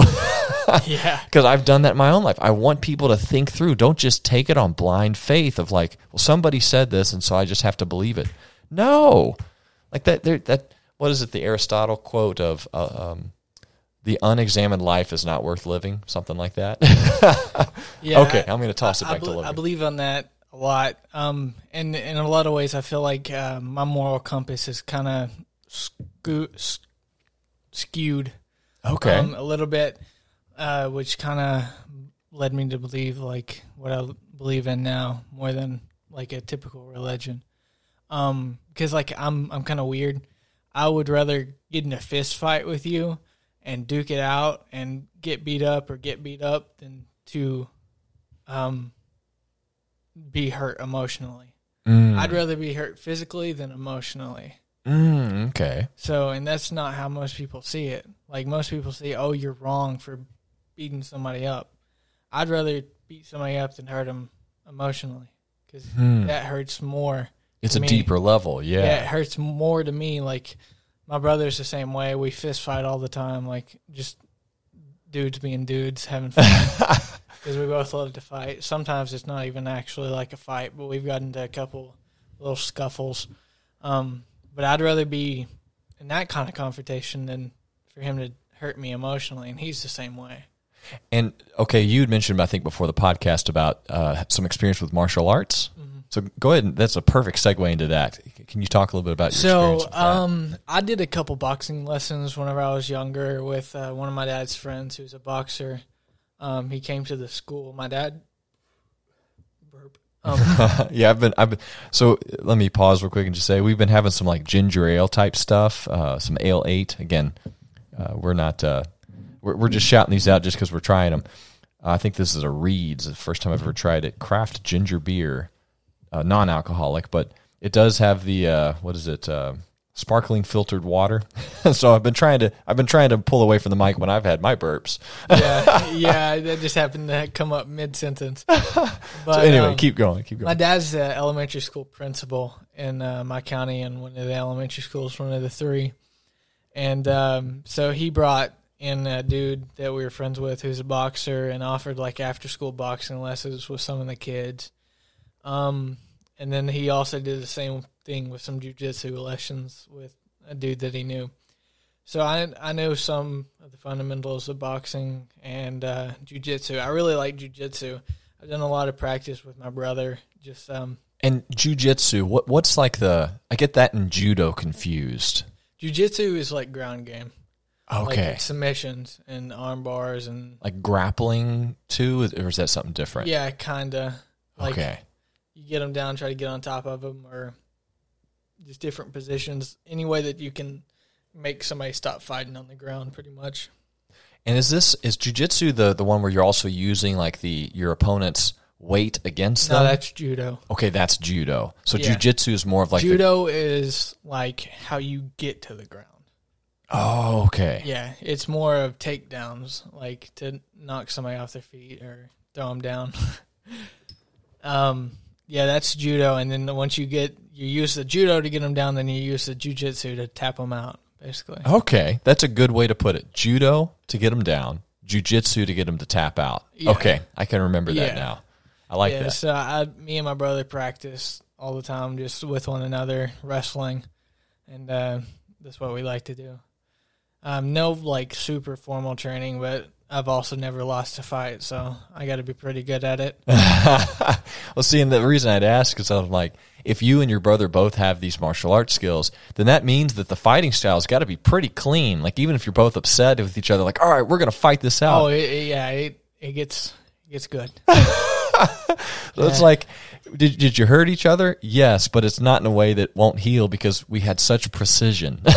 yeah, uh, yeah. We we both have really good control of like our reach and stuff, and how hard we're actually going to hit the other person. So you only mm. throw with like half power or something.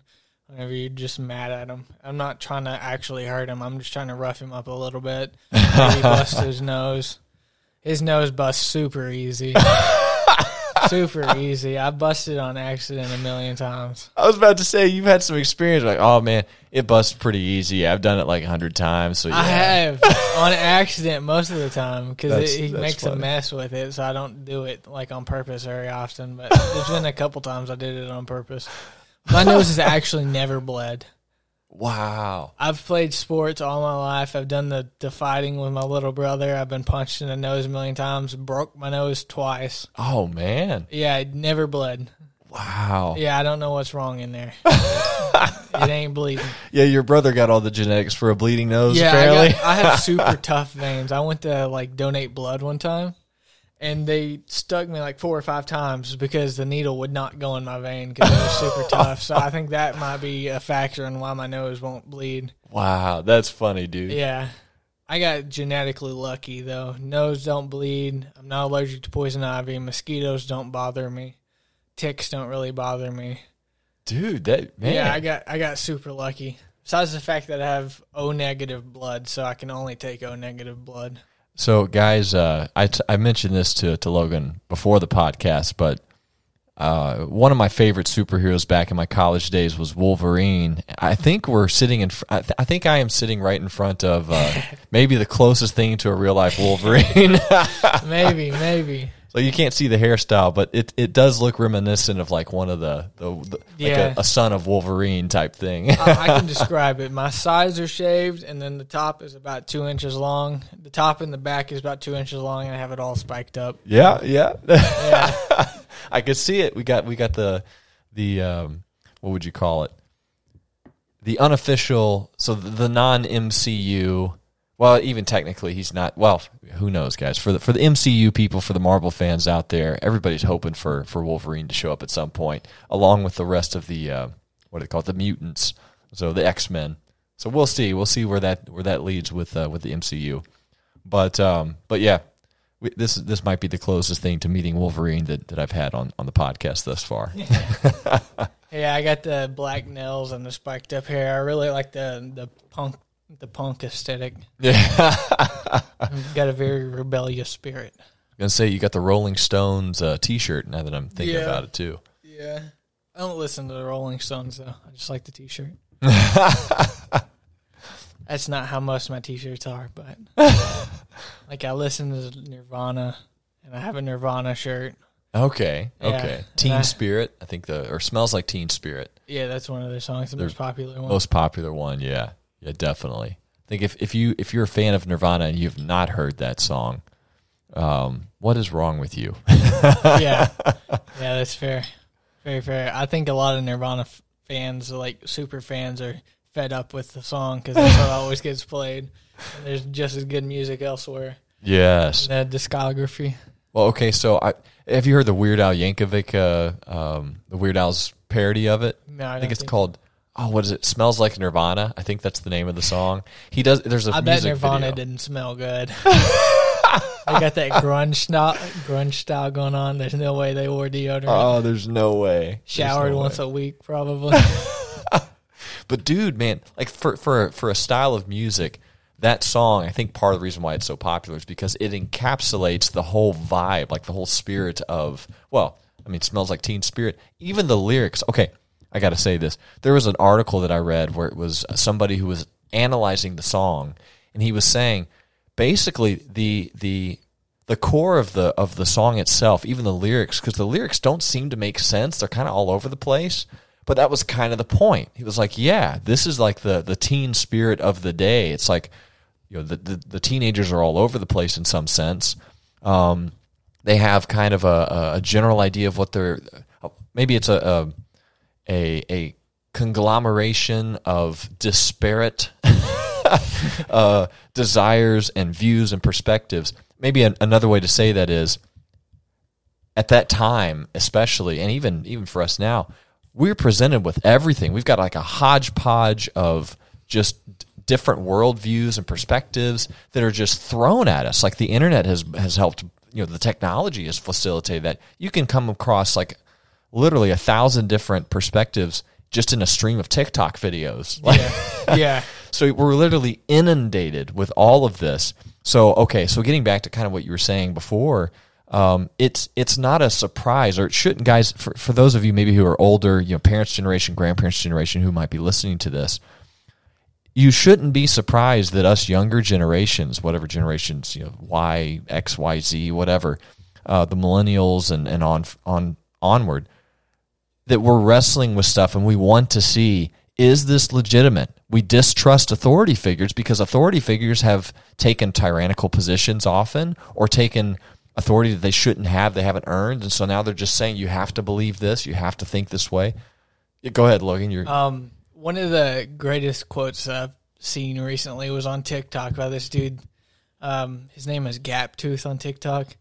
But he said, if you believe that you have rights because of the government, you're an idiot. you have rights because you're a human being. The government only w- seeks to take them away and then give them back temporarily when you're behaving. Ooh, dude, that's good. Yeah, Dude, you do what they say. And he also said that the only difference between um, a government and a street gang is the amount of people in the government and how long it's been in place. That's a profound. st- you s- So, what was the TikTok guy's name? Uh, gap tooth. Gap Tooth. Gap Tooth. I've never like. I'm not a big TikTok user. I think I have an account, but that's about it. Uh, but uh, shout out to Gap Tooth. Dude, he makes like surreal funny videos. Like he'll he'll he'll walk around on like all. f- He was like hopping around, just going, "Ah, rah, ah, rah, rah." and then he's like, "I have to go to work today." oh, dude, I may have come across You this guy because that sounds he's pretty, familiar. He's pretty like popular. Now, th- this is a good transition into. You mentioned you were also a fan of uh, of Tim Pool, Yeah, the Timcast. So, yeah. You want to talk a little bit about that?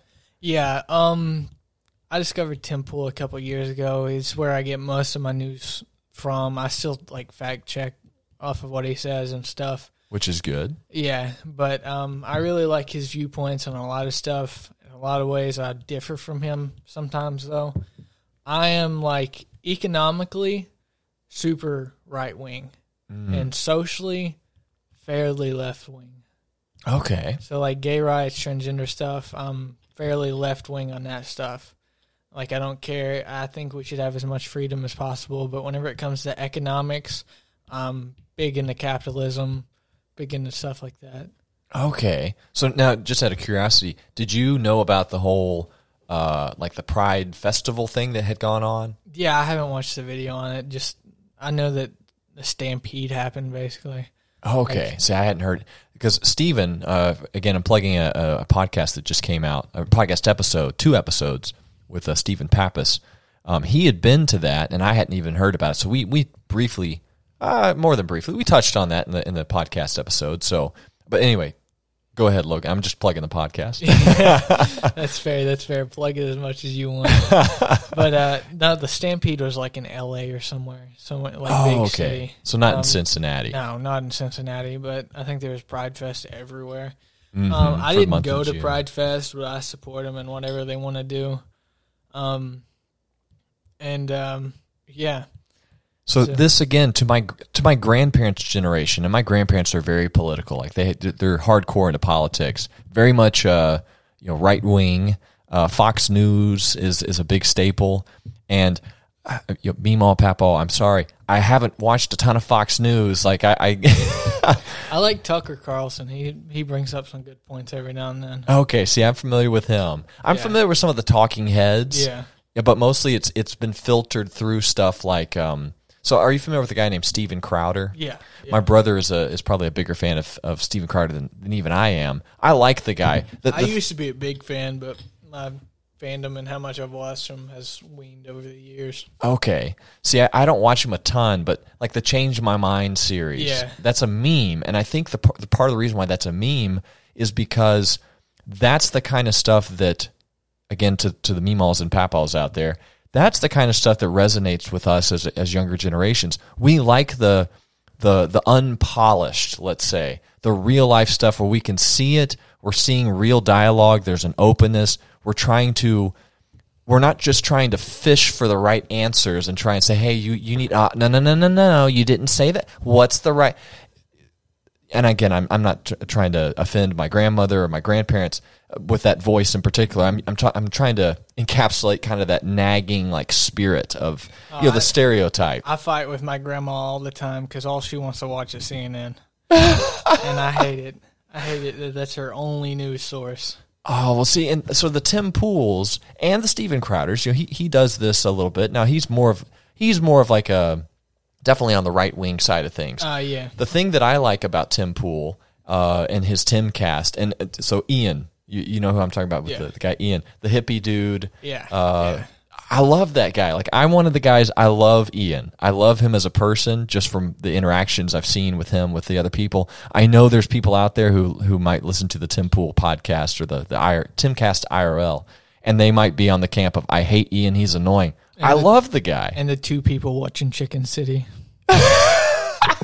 Dude, that's right. They got their Chicken City. Yeah, I've not even tuned into that. I haven't either, but there's a part of me. I think I feel like I need to just to say that I've done it. yeah, if I, if I wanted to watch chickens, I'd go get chickens. yes, it- dude, it has inspired me to oh do my that. god, I hate chickens.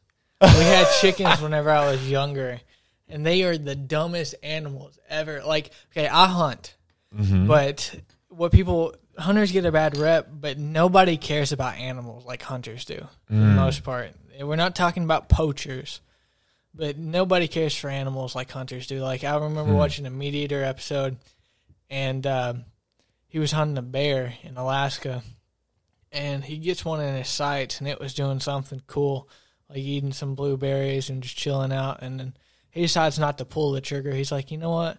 Sometimes I just like watching them more than I like harvesting them. I just watched him because he he loves animals, and I've always loved animals. It's it like I could do it. Like if I raised my own my own like cattle or pigs or something, I could like go out and expire them for um but it'd be hard on me. I, I, I it'd be hard for me to do that. Chickens, mm, I don't care. I hate chickens. They are so dumb. They're so stupid. They don't. They eat their own eggs. That's Some- right. Like if one starts eating their own eggs, then they all start it, huh. and you have to fight with that. They're just dumb animals, and I hate them. and they're annoying.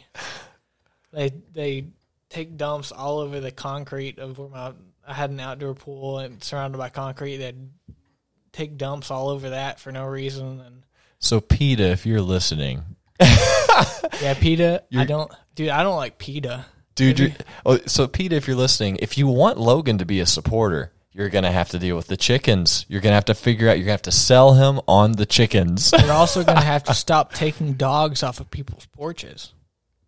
Do you Oh. know about that? no, I've never heard it. There I've was, there was a story that like a PETA person took a dog off somebody's porch and killed it oh Because- PETA killed a dog. because they think because PETA, that violates everything you stand so, for. some of the extreme PETA people. I'm uh, you can fact check me on this. I'm not sure if I'm correct, but some of the ra- think that animals are better off dead than being pets.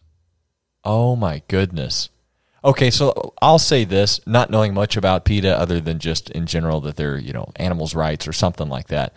So I'll give you guys a little bit of grace. If these are the PETA PETA supporters that are like on the fringes of PETA and I, you're like, I think they are. then okay, fair enough. We won't we won't hold all of you to the same uh, understanding or that, that we think all of you are this way. This might be like the same way. Uh, you're fami- are you familiar looking with the, the, the Westboro Baptists that were like? I've heard of them, but not much. So I remember just hearing about this. This was some church group somewhere. I forget where they were. It's like 15 people. Was like a two families basically, but they were big in the news of like, look at these religious fanatics who are like. I think the big thing was they were like anti-gay, and so they were very Oh, much yeah. like just and very a lot of vitriol from what I understand. But it's like two families. But because of that, like everybody, this is religion's horrible, and there's a bunch of other types of Baptists and other things that are like, dude, we we actually don't share that view. No, listen, they will get mad over like the West Baptist Church or whatever not supporting gay rights and then do everything in their power to support Muslim people when the Muslim religion is one of the most harsh towards Mm, gay true. stuff. That's true. They they and that's Like and that's if- across the the in a- Muslim. yeah, in a lot of in the Muslim countries you can be killed for yeah. being gay, yet the left wing people choose to just ignore facts like that. And I've talked so I've talked with people who have been over in some of those Middle Eastern cultures, um, and they can vouch for that. That, that yeah, that's very much now. Um, I, ha- I have a friend from Saudi Arabia. Arabia. really Yeah, okay? Like born and raised there? Or j- Really, dude, Mm-hmm. yeah that's he's here for cool. college.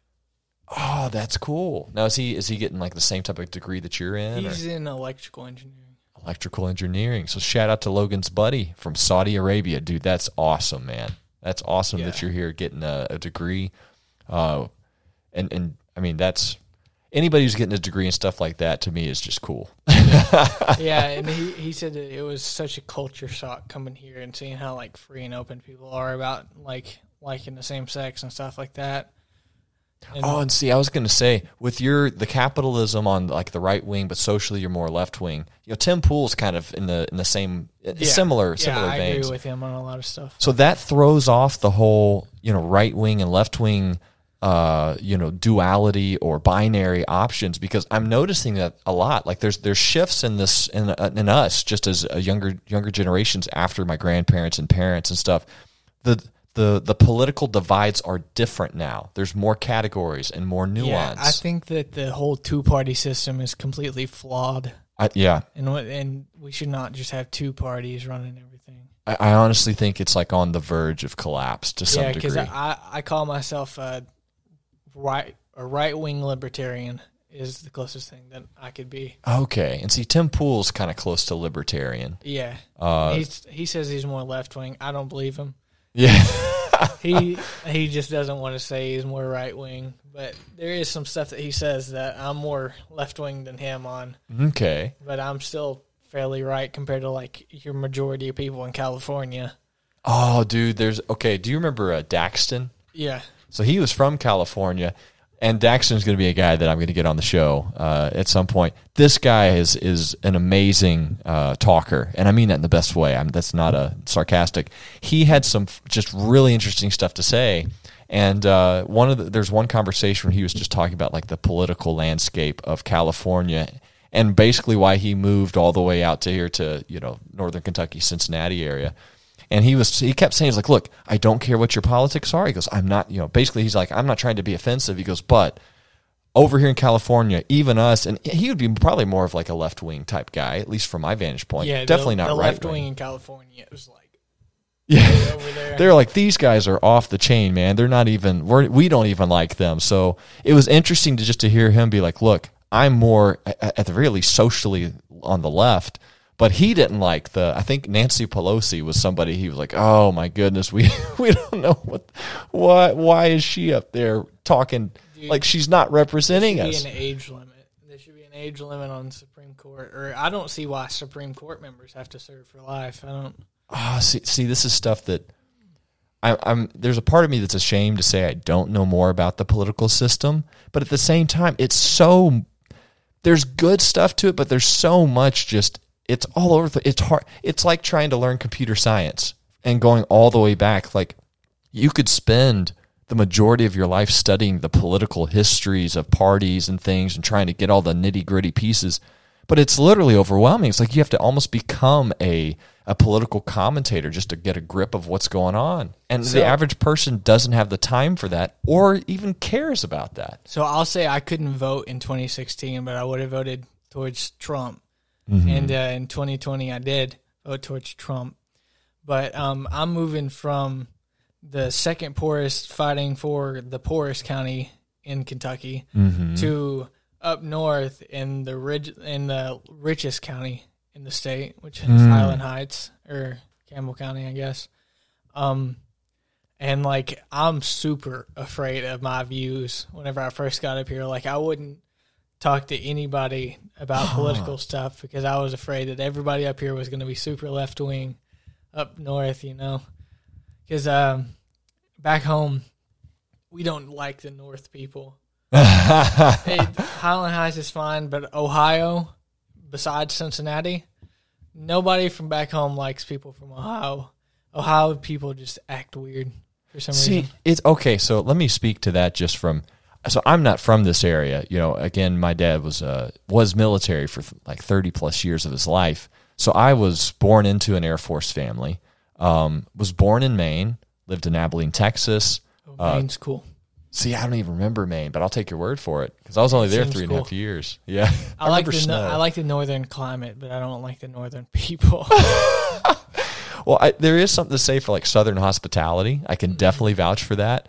And I'll say this much: like when I go down to Texas or uh, just further south, I, I was in Missouri earlier this year visiting some extended family, and um, uh, the vibe is very different. Like I'll give a quick example. I go into a, a gas station uh, to use the restroom. I think I filled up some gas and then used the restroom. As I'm leaving the gas station, without even looking at the guy who's behind the, behind the counter, he was a young guy, maybe 18, 19, looked like a fa- fairly young dude.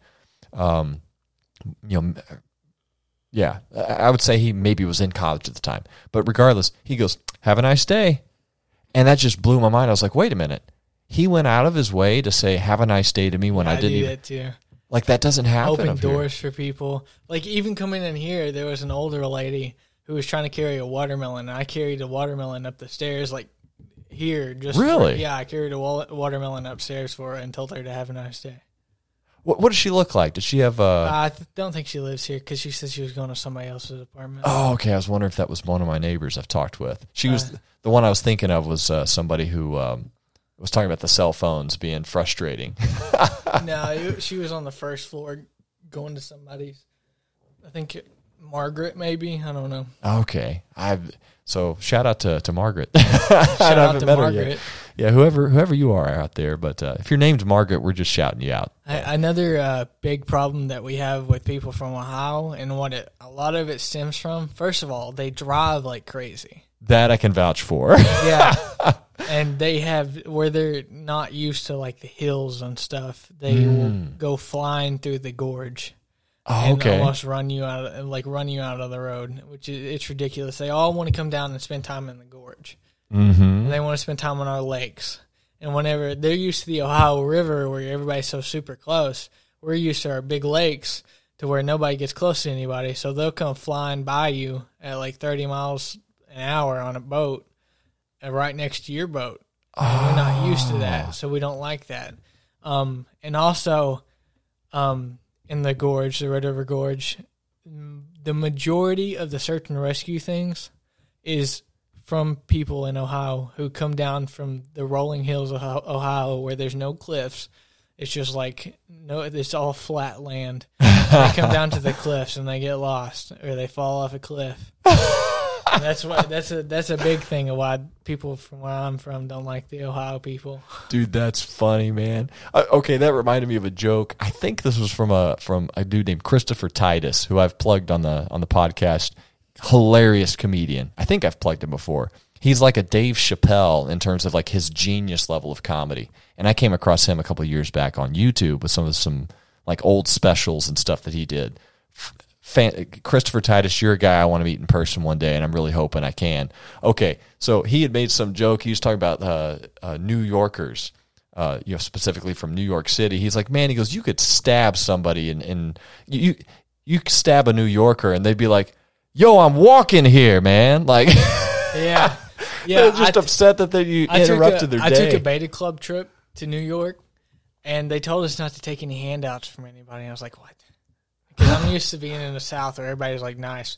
This dude's handing out Laffy Taffy. I grab a Laffy Taffy that he handed me, and he starts yelling that I stole it from him. and I'm just on this school trip with a bunch of school kids, and he's yelling, "He he stole that Laffy Taffy off me! Get him!" or some stuff like that. And I was like, "What am I supposed to do?" And I just I threw it out. I just threw it away and walked away. Dude, you know what I would have? Well, I say this is what I would have done. This is what came to my mind. This is one of those shower situations where you're you're showering. And you're like, dude, if I if he said that to me, I would have said, uh, yeah, Dude, I would him done- up. I would have taken the Laffy Taffy and been like, all right, I'll give this to you back.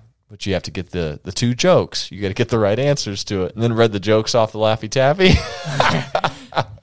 Yeah, it was ridiculous. I was like, what? People just do that here? I'm like, quite ridiculous. I do say so myself. Anything to make a buck, man. Yeah, I know. Oh, do you remember a guy named Percy from Luck 5 No. was there? Ah. See, I think, I don't know if he worked the same shift that you did. Yeah, because I worked on the, the night shift and you worked on the night night shift. Yeah, most of the time that's you were right. there. Yeah, that's right. Because I ended up swapping over when I was training to be a, a PA, a process assistant. I only ever remained a trainer though, or a trainee. Yeah, I know you quit because you were trying to like upgrade, and they're like uh, the unnamed corporation. yeah, the uh, the the what was it the uh, Titan of Industries um, uh, e-commerce e-commerce. Yeah, that shall not be named. Yeah, yeah, would not let you move up internally. You were supposed to apply externally. it, dude, it was so ridiculous. But I, I think it was for the best because I don't know if I necessarily wanted to, to pursue that kind of a career. I wanted, I honestly wanted to do more of like podcasting stuff, dude. So who could imagine? hey, hey, I'm living my best life now. yeah, for real. But uh, but yeah, so this dude named Percy, he was actually from Brooklyn, New York, and so he comes down here. I, I talked with him for like two or three hours. The first time we we talked outside of work, went to a, I think Biggby Coffee. So shout out to Biggby Coffee. And uh, I remember him saying, he's like, dude, he goes, man, like, he goes, I'm from Brooklyn, New York. And he goes, like, everybody up there, like, everybody's entrepreneur. They're like, they got to drive, they got a plan, they want to do something. He goes, I come down here, it's like everybody's just kind of settled. They're just like, well, I'll just kind of, you know, work night shift at Just living life. yeah, well, and so there's some of that that's laid back, but there's also like it's like the more of the depressed aspect where they're like, well, I guess I'll do this and I'll get this debt and then I'll maybe make 25 cents more after 10 years working for the you know and Yeah. he's like come on man like where's your, what, what are your what are you passionate about Yeah. I remember. So Percy, thank you, man, for encouraging me to to do something like with podcasting. Because I remember him specifically saying, "Dude, you need to start this." And you're gonna have Percy on. I'm gonna have Percy on if he'll answer my texts. That's how it be. He's probably busy, man. He's he, again, he's the entrepreneur. He's a go getter, so he's probably busy. Dude, you guys were talking about your time at the major e-commerce, and I, I didn't have as good of a time. I still work there, but like I I hate that job. Dude, I hate that job. so are you you're- you now at the uh, the Air Hub thing? No, I'm at CVG nine. CVG nine. So again, uh, it it shall not be named, but we're given a ton of hints. Yeah, I don't care. Come after me. what are you gonna take away my nineteen dollars an hour? I'm gonna graduate and get out of here soon. All right. Yes. Because like, and they they want to they want to be like, you want to get trained to be a water spotter. You want to get trained to do all this. I'm like, why would I go get training to do more work if there's no increase in pay? Yes, So dude. I'll just move my boxes. And I'll listen to my podcast, and I'm not doing anything else. I have no aspirations to get into your company even farther. See, okay, so to to this e-commerce uh, that shall not be named, but you know who you are. and hey, we can expand it to every e-commerce. Uh, you know. Beth Jezos. uh, so, uh, so, so yeah, listen to the people. We, we're people who have worked there. I've made some good connections. I've got some good friends. It was a little family type, you know, team spirit unit. For the, the Luck Five wasn't too bad. We were getting paid Yeah, well. I liked Luck Five a lot more. So if we could do Luck Five and spread that around everywhere, where the and th- look, this was back in you know the COVID stuff, and I, look, I'm just going to be out outright. I'm going to state this: I think masks were ridiculous. That said, if you want to wear a mask, I'm fully support it. Go for it. I hated wearing a We mask. don't have to I we don't have to wear them now.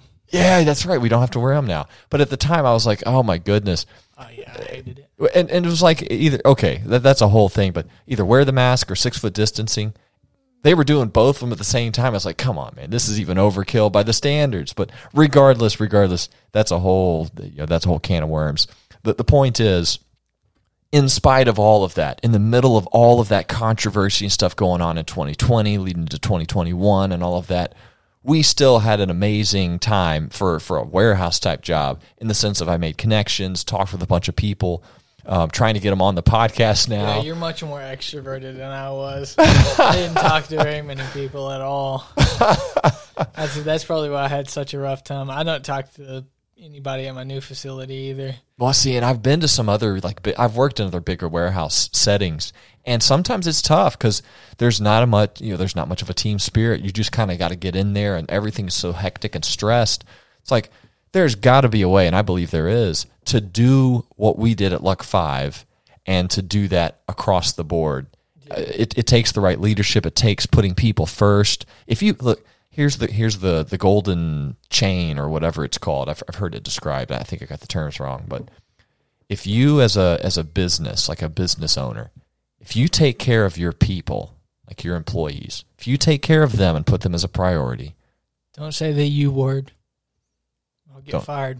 you say the U word. the U word, Yeah. like the, saying you. No, like it uh the opposite of the Confederacy. Oh yeah. Yeah, if you say if I say that word, I'll get fired. okay. Okay. They're, So they're, they've got Oh. my mind bugged. that's right. That's right. Yeah. I- so. So we we I'm talking I'm just talking at a human level here, guys. Look, we're gonna get we're gonna get kind of nice, soft, and uh, you know, warm warm hearted here. But if if you can put your people first as a business owner, put your employees first. Make sure they're doing well. They'll take you take care of them. They'll take care of the customers and the customers take care of all of you because they want to do business with you. They want to purchase your products. If your employees are super happy and satisfied, and again, there's always going to be employees that they're going to whine and complain no matter what. And uh, those are the perfect characters that come up in stuff like uh, The Office. Yeah. But I mean, there was a dude that was at DHL that was part of the team, man. Like every single day, he's like, "Man, I'm on the verge of quitting. I'm going to quit, man. I just can't take this." All of us have left from that team pretty much, and he's the only one that's still there. Dude, I've never been that guy who. Hold on. First of all, I want to say, um, whenever Luck Five split up, you guys are talking about that. It was kind of it was rough.